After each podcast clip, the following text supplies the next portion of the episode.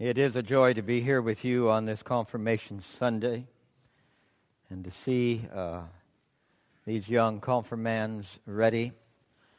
Uh, the men dressed in, looks like mostly black or blue uh, uh suits or sport coats, and the young ladies in white dresses. I suppose the next time you'll be in church in a white dress may well be your wedding day.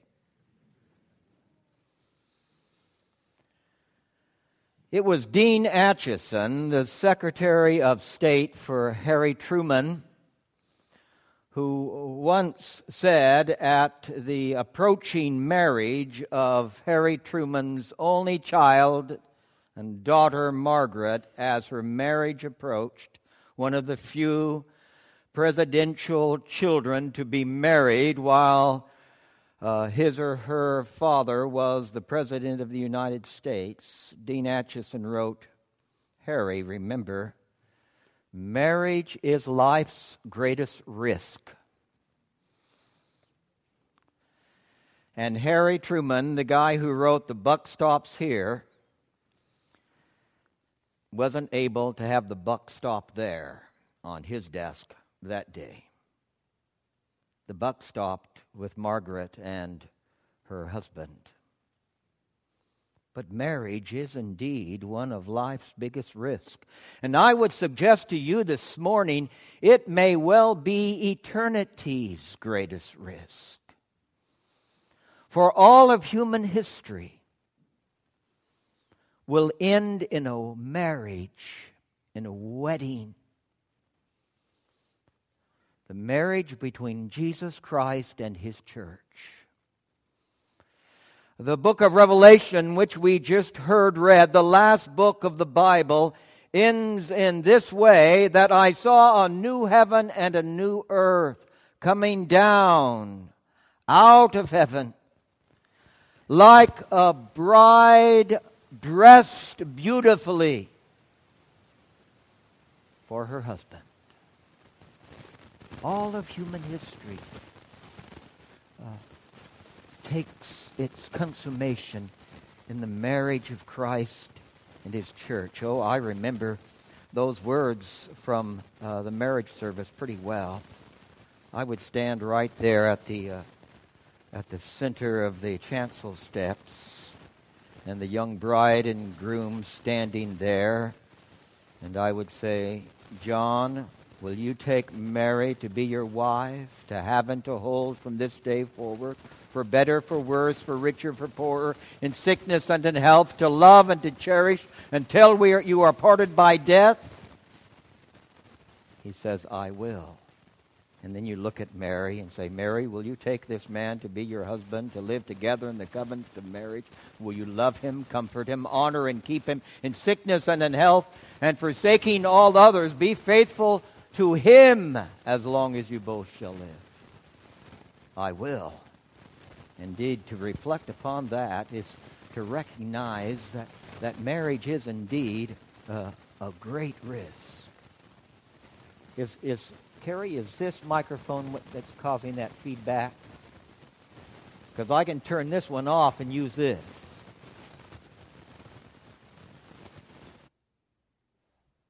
I didn't like that thing on my ear anyway.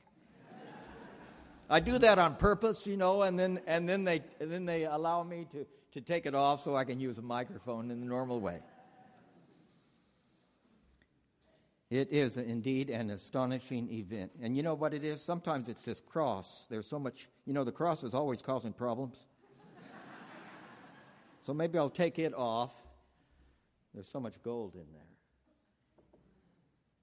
You know, the, uh, my, this cross comes from uh, people in a pri- prior parish uh, bringing their old gold rings and their tooth, and I think there was probably a bad wedding in there that caused.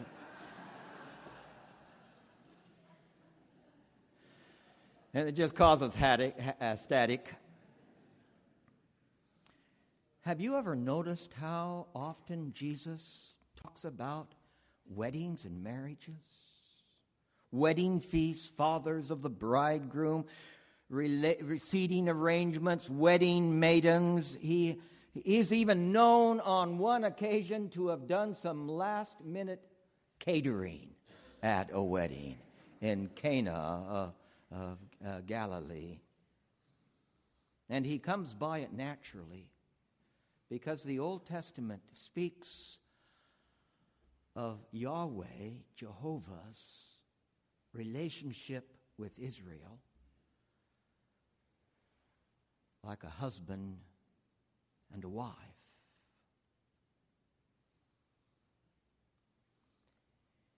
It is the Lord God as the bridegroom who says to us, his bride, You have ravished my heart, my sister, my bride. You have ravished my heart with a glance of your eyes, with one jewel of your necklace. How sweet is your love, my sister, my bride. Imagine God, creator of heaven and earth, who dwells in light inaccessible and before time, whose holiness, should we see it, would cause us to prostrate ourselves on our faces and say, as Isaiah said when he saw the Lord in the temple high and lifted up, and his train filled the temple, he says, Woe is me, for I am undone, for I am a man of unclean lips, and I dwell among a people of unclean lips and yet with my eyes I have seen the Lord of hosts. Woe is me. I'm undone. I dwell among people who utter lies with their lips, and I utter lies with my lips. And yet I've seen the Lord of hosts. And yet, this God, whom we were singing about just uh, a few moments ago, holy, holy is the Lord, humbles himself to become the husband of his people, his church, and says, How sweet is your love, my sister, my bride.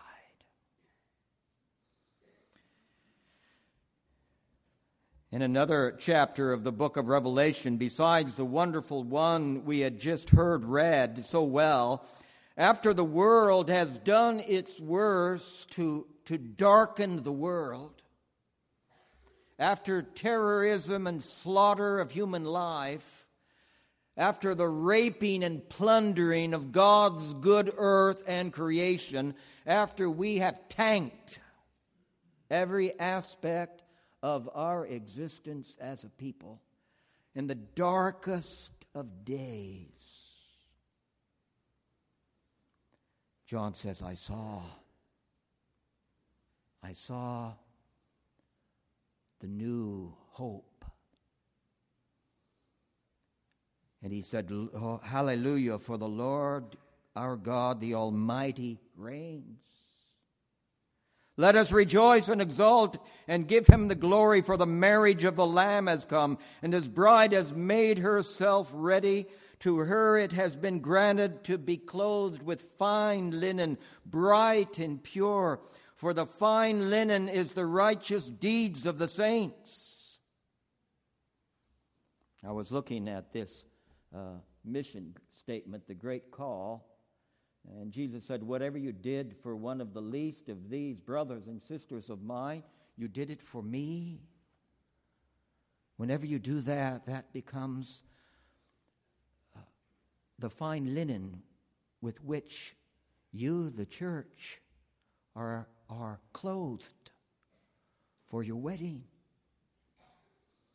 It's not what gets you there as the bride. That is, that is the, the blood of the Lamb sacrificed for you that makes you and purchases you as his bride. But you're decked in those clothes granted to be clothed with fine linen, bright and pure, for the fine linen is the righteous deeds of the saints. And the angel said to me, Write this, blessed are those who are invited to the marriage supper of the Lamb. And he said to me, These are true words of God. There are other images of, of our hope as Christians in the Bible, but this one I think is the most enrapturing and capturing. that our eternal destiny shall be a wedding between us, the church, as the bride, and Jesus as the bridegroom. So St. Paul wrote to the church at Corinth I feel a divine jealousy for you, for I have betrothed you to Christ to present you as a pure bride to her one husband. Ah, this is the romance of all romances. It is the only romance in all of human history that will truly end. They lived happily ever after. For even in the best of marriages, there comes an end. One is parted from the other even in the best of marriages. And in most normal marriages, there are moments in which they're not living happily. And sometimes there's moments when they hurt and wound and bruise one another. Ah, but this wedding, it will, it will end happily ever after. And there are metaphors here in this marriage image that, that ought to inspire us one to greater purity. For Christ loves the church, says the Apostle Paul, and gave himself for her that he might sanctify her with the word, having cleansed her by the washing of water with the word, that he might present the church to himself in splendor and without spot or wrinkle, that she might be holy and without blemish. And uh, he's speaking of you and me and what God will do through the sacrifice of Jesus Christ for us. The message is clear that it is, that it is only in Jesus Christ that we are cleansed and sanctified. He alone makes us holy, purifying our hearts and minds, but we are to keep ourselves for Him. And we are to do good works, those good works that He has prepared for us to walk in. But there's also to be characterized in this relationship that we have with God a, a, a love. You see, a bride that, well, imagine this that if a wife keeps herself for her husband, doesn't sleep with anybody else, never flirts with another person, always does just the details that he's asked her to do, whether it be to make dishes that are the, the what he likes or fold his clothes, and never loves her husband. Something's missing in that marriage. Or let's flip it around. Let's say a husband does everything that his wife has asked, does every duty, every deed, every task that she has urged him to do, but he does it all as a duty, and maybe with a little bit of grumbling in his heart and without love. Would you say there's something missing in that relationship? It's so easy to make religion about doing the right thing. Rules and regulations, don't do this, don't do that. And youth are very good sometimes at only hearing that that is what church and religion is all about, is being dutiful and good. But if you do not have a relationship with Jesus Christ, if you do not know his love and you love him in return, it's like a marriage in which everything is done according to duty, but there's no passion, no love, no intimacy. I think you'd have to say, this isn't working. You see, God so loved the world that he gave his only Son. And this is his commandment that we love one another as, as He has loved us. But I ask you, have you lost some of your intimacy with your Lord?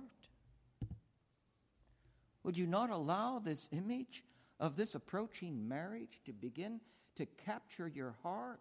He has said, Look, you have ravished me with one glance of your eyes.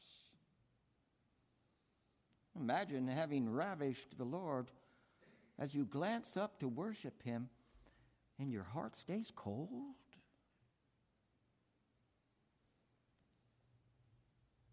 We are to live with intimate communion with the Lord. And, and that intimacy brings a, a level uh, of joy. The life with Christ brings a, a level of joy. And our sadness measures exactly our attachment to ourselves. The place we give to joy is the place we give to God. And so the Apostle Paul says, Rejoice in the Lord always. Again, I will say it, rejoice. Let all men know your forbearance. I met a couple some years ago. They came to me to be married in the church. They were avid young Christians. And that most blessed of all weddings, in my opinion, two believing Christians who have chosen not to live together, not to sleep together, and to keep themselves for one another until the wedding day. And so uh, I, I met them in that context, and, and we began to talk about marriage. And after doing the first session, uh, uh we concluded with a prayer, and my office was set up in such a way that I could look out on the courtyard of the church through my office windows. And as they left the church uh, office building, I saw that he reached over and grabbed her hand. And as they were walking towards the car, she was laughing and she, he was smiling, and they were saying a few words to one another. And as I walk, watched them walk towards the car, I thought, you know, they are already living in anticipation of the, of the wedding, of the marriage. Once he had proposed, and she said yes and he gave her the ring. Both of them were structuring all of their lives and all of their tasks and marshaling all of their efforts for the wedding day, which was three months away. And I thought to myself, well, I'm preparing for a wedding myself. The marriage of Christ in his church. It could be three hours away, it could be 30 years from now. But my hope as a Christian is that I will be like, and I, I realize, guys, it may seem a bit awkward at first, but I've learned to live with this image. I will be presented to Christ as a bride without spot, without blemish, without wrinkle, and I will be, well, I see, I'm ready. That's why I'm wearing these white. Blessed are those who are invited for the wedding to the wedding feast of the Lamb. I need to be living my life in preparation for that day. I can be again living as the bride of Christ today. And his love can fill my heart and my sense of adoration, and I can hear him say, Oh, you have ravished me with the look of your eyes. It is a great image. It is our Christian hope. And if intimacy is the uh, intimacy, profound, abiding intimacy with God is the end of all things, we shall see Him and we shall know. We shall know and we shall love. We shall love and we shall praise. As St. Augustine said, Behold what shall be in the end and shall not end. So, you who come for confirmation, it's not about rules and regulations when all is said and done. There are some rules, there are some regulations, there are some commandments, but when all is said and done, it is about intimacy. Loving, abiding intimacy with God. And if that does not create within you some hope and some joy, you don't yet know Him. Who is King of kings and Lord of lords, who has chosen you to be his own and has purchased you with his blood that you might be cleansed and made pure and righteous in his sight. Let us pray.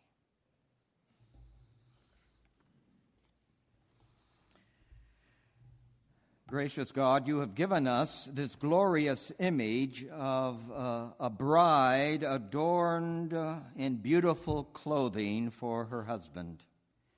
Grant to us, whom you have chosen, to be your people, a passionate love for you and an abiding love for one another, that we might show ourselves to be your disciples.